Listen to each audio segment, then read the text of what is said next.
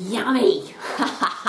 Work life balance, balanced diet, balanced exercise program. We hear that word a fair bit. Well, I've only just heard it. I've had some tradies at my house. And the comment was really cool to see people who have a balanced lifestyle. And I said, share that with me because these people have been inside my house. And if you were to come to our house when we're not here, and uh, the question asked is uh, what kind of people live at that house. It'd be pretty bloody obvious if you just looked at the house. So, uh, in my office, for example, I have a tread desk, not a normal desk. I have a cross trainer, I have a treadmill, we've got a boxing bag, we've got an indoor training area, we've got an outdoor training area. The house is filled with exercise equipment. If you have a look in our library, there's a lot of books. Most of the books are about sport, athletic pursuits, people who have done great stuff with the human body. So if you came to a house, you'd say the people that live there have a, a really major focus. They could even be fanatical about exercise, sport.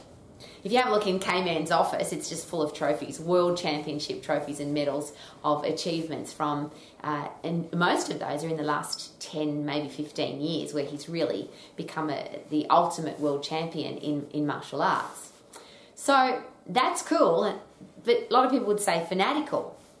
If you look in our fridge, if you look in our cupboard, uh, and this is every time you come to our house, there you will find lollies in the lolly jar. There's always chocolate in the fridge, always. There's always beer and wine in the fridge. There's always bourbon on the bar. And there's chips and chocolate and ice creams always at our house. So if the only place you came to at our house was our fridge or our cupboard, you'd say some really unhealthy people live there. Look at that. They've got heaps of alcohol, heaps of lollies, heaps of chocolate, heaps of chips, heaps of biscuits. Uh, they must be really unhealthy.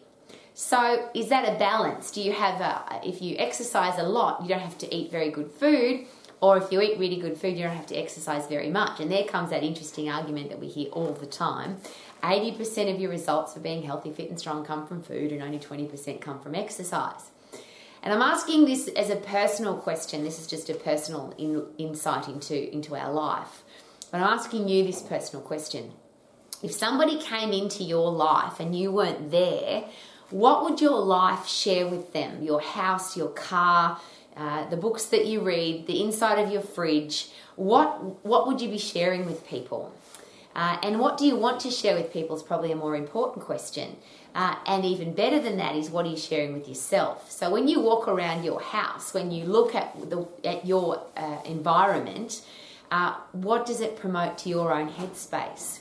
So, yes, we have fun things, we have athletic um, memorabilia, we've got uh, everything's about positivity and achievement and winning and being healthy, fit, and strong, and the balance of yummy food, what people would consider bad food, uh, and this balance of I want to have a healthy headspace. Now, that's my personal life. What I'm asking is yours.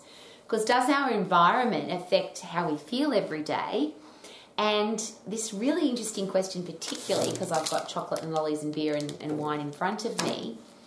A lot of people share with me they would never have that in their house because if I if I have chocolate in my house, I have to eat it, or if I've got a jar of lollies, I have to eat the whole jar. Uh, I always find that really interesting because my reverse question to that is why do you have to eat the whole packet or the whole jar? Uh, if it was Weet-Bix or salt, you probably wouldn't have to eat the whole packet or the whole jar. Uh, we just seem to have this headspace about if it's if it's a bad food, a naughty food, uh, food that's unhealthy, uh, I shouldn't eat it, so I shouldn't have it in my house. Well, I just want to give it, a, a, or ask a simple question with a simple explanation that you might be able to help other people with. Is it possible that if you say can't have, mustn't have, don't have, that's bad, I shouldn't do that, that it becomes a I want to do it? Or even more importantly, how does the brain work? If you say to your brain, don't do that or can't do that, your brain will give you all the reasons why you can't do it and it doesn't understand don't. So if you say, I can't exercise because I'm too busy, you definitely won't because you've told your brain that you can't. The reverse, if you say to your, your brain, don't eat chocolate or don't drink beer or don't have lollies in your house because they're bad for you, the brain doesn't understand don't. It's not there's no word for that. It just hears chocolate and lollies and wants it more. So if we don't have what we want, if we say I can't have, mustn't have, shouldn't have, it's bad for me, is there a possibility that the brain will want it more? Have you ever been in that situation where you thought that you uh, shouldn't have something and I'm not going to have it for a week or I'm not going to have it for six months or that's a bad food, I'm never going to eat it again? And then all of a sudden you feel yourself thinking about it all the time. And I always use this example. I had a personal exercise coaching client who didn't eat bread, she didn't like it. But she went somewhere to some expert who said to her, You should be eating bread. Sorry, I'll rephrase that. You shouldn't eat bread, it's bad for you. Now, she didn't eat bread anyway. It wasn't in her, she just didn't like it, I think, was the reason why. It's a bit like telling me not to drink alcohol. I just don't like it. Uh, but what happened, and she shared this very openly, is I don't eat bread anyway. But when I was told that I can't have it, it's bad for me, don't eat it, I just saw bread everywhere and I could smell it and I saw it and I wanted it. And the woman who doesn't want to eat bread all of a sudden wants to have more than she's, she's ever had in her whole life. And is there a connection between what we tell our brain we can't have and mustn't have and don't have and you're not allowed to have and wanting to have it more? And obviously that happens with kids.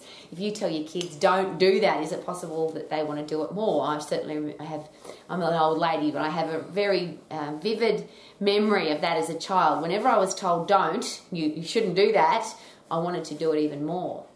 So, what's this all about? What I'm asking is is it possible, if you want to be mentally healthy and physically healthy, that there needs to be a balance? There needs to be a balance between mental health and what gives you mental health. And could that be different for everybody? But if you've ever binge, if, ever had a binge on food or alcohol, if you've ever felt guilty about eating food, if you ever want to have food and can't have it, and it's affected your mental health, is that something that you want for yourself and or the people that you care about? And i certainly don't because i've worked my whole entire career with people that if they ate lollies they would probably harm themselves. If they they would never have chocolate in their house and if they were ever forced to eat it they would either th- try and throw it up or take laxatives to poo it out or they'd exercise fanatically to try and burn it up and they would hate themselves for eating chocolate. Now, to me, that is not a, healthy headspace. I don't want people to live like that because I've seen the damage that it does. And I always share this with. Uh, with sadness, but with reality, that I've had people in my life that if they ate chocolate, that they would harm themselves. They would actually burn themselves or cut themselves or treat their, their body badly because they felt so bad about eating something that there's a really interesting question to ask here. Why is this bad? This is chocolate. It's made of carbon, hydrogen, oxygen, and nitrogen. The lollies, they're made of carbon, hydrogen, oxygen, because they're carbohydrate. If I eat meat, that's carbon, hydrogen, oxygen, nitrogen. If I eat vegetables, that's carbon, hydrogen, oxygen. Food is just a chemical makeup of molecules. And yet we get so caught up in the controversy and the and we get stressed about it and anxious about it and feel guilty about it, and I don't want that for anybody. The reverse of that is exercise, which can turn your body into a sugar burning machine, a fat burning machine, an alcohol burning machine, can keep your body healthy, fit, strong, and young for long. We seem to come up with a whole heap of excuses about not to do it. So if you are looking at your environment, if you might not have any of this because you think it's bad, but do you have the things in your life that are going to add value to your bone strength, to your muscle strength, to your heart and lung fitness, to your endocrine hormonal system, to your central nervous system, which is all exercise. And that's why in my, in my house, we always have a bit of a joke about this, uh, it doesn't matter what happens in my life. I exercise because I love it, but I also exercise the minute I get stressed or angry or depressed or something happens in my life. I box the bag or I sprint on the cross trainer or I do jump squats or push ups or lift heavy because it changes my brain. And the reason I can do that is because my environment has exercise equipment in it. A lot of people say, oh, I don't exercise because I'm too far from the gym, or I don't exercise because it's raining outside, or I don't exercise because it's too hot outside. What if you create an environment where it doesn't matter what the weather is? What if you create an environment where it doesn't matter what's going on in your life? You'll always be able to exercise. Now, I'll go a step further than that because the probably the most extreme place that I exercise, the most extreme place, is on a plane.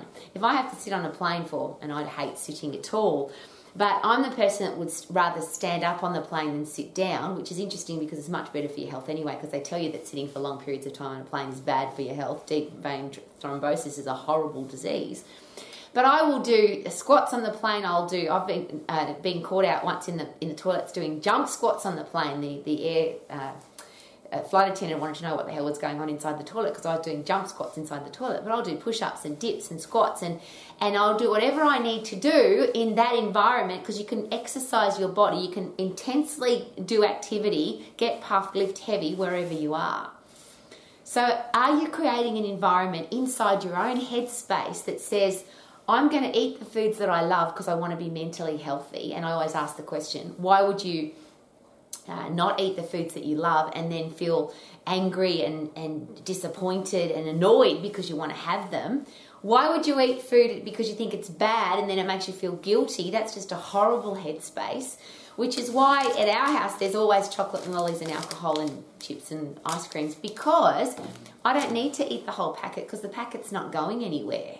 I don't need to eat a whole jar. In fact, this jar of jelly beans, I haven't. I open it for other people that have come to my house, but I've actually never. I haven't had a jelly bean for a really long time because I didn't feel like it. And I always ask this question Wouldn't it be nice to eat when you're hungry, stop eating when you're full? Eat all the foods that you love, don't eat any of the foods that you don't love. Exercise to be fit and strong, not to burn calories and lose weight. Exercise to be healthy, fit, and strong mentally and physically. And eat to be healthy, fit, and strong mentally and physically. So, yes, eat for performance, but what if you want to eat for pleasure? I love eating for pleasure. My husband loves having a beer on a hot day, and he has a wine every single night, if not several, because he loves it. And isn't that what life is all about?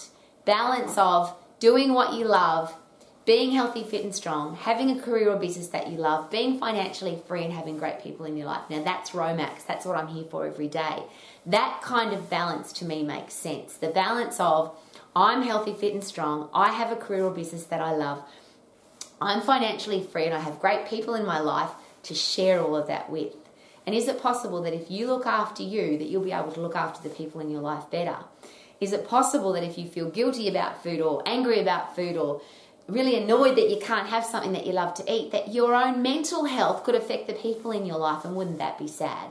Wouldn't it be great to eat what you love, don't eat what you don't love, Eat when you're hungry, stop eating when you're full, exercise to be healthy, fit, and strong, and live your life to the max. Woohoo! Not sub max, not three quarters max, the max. I feel good. No, no, no, no, no. I knew that I would because I eat yummy food every day. I exercise every day. I love my life. Woohoo!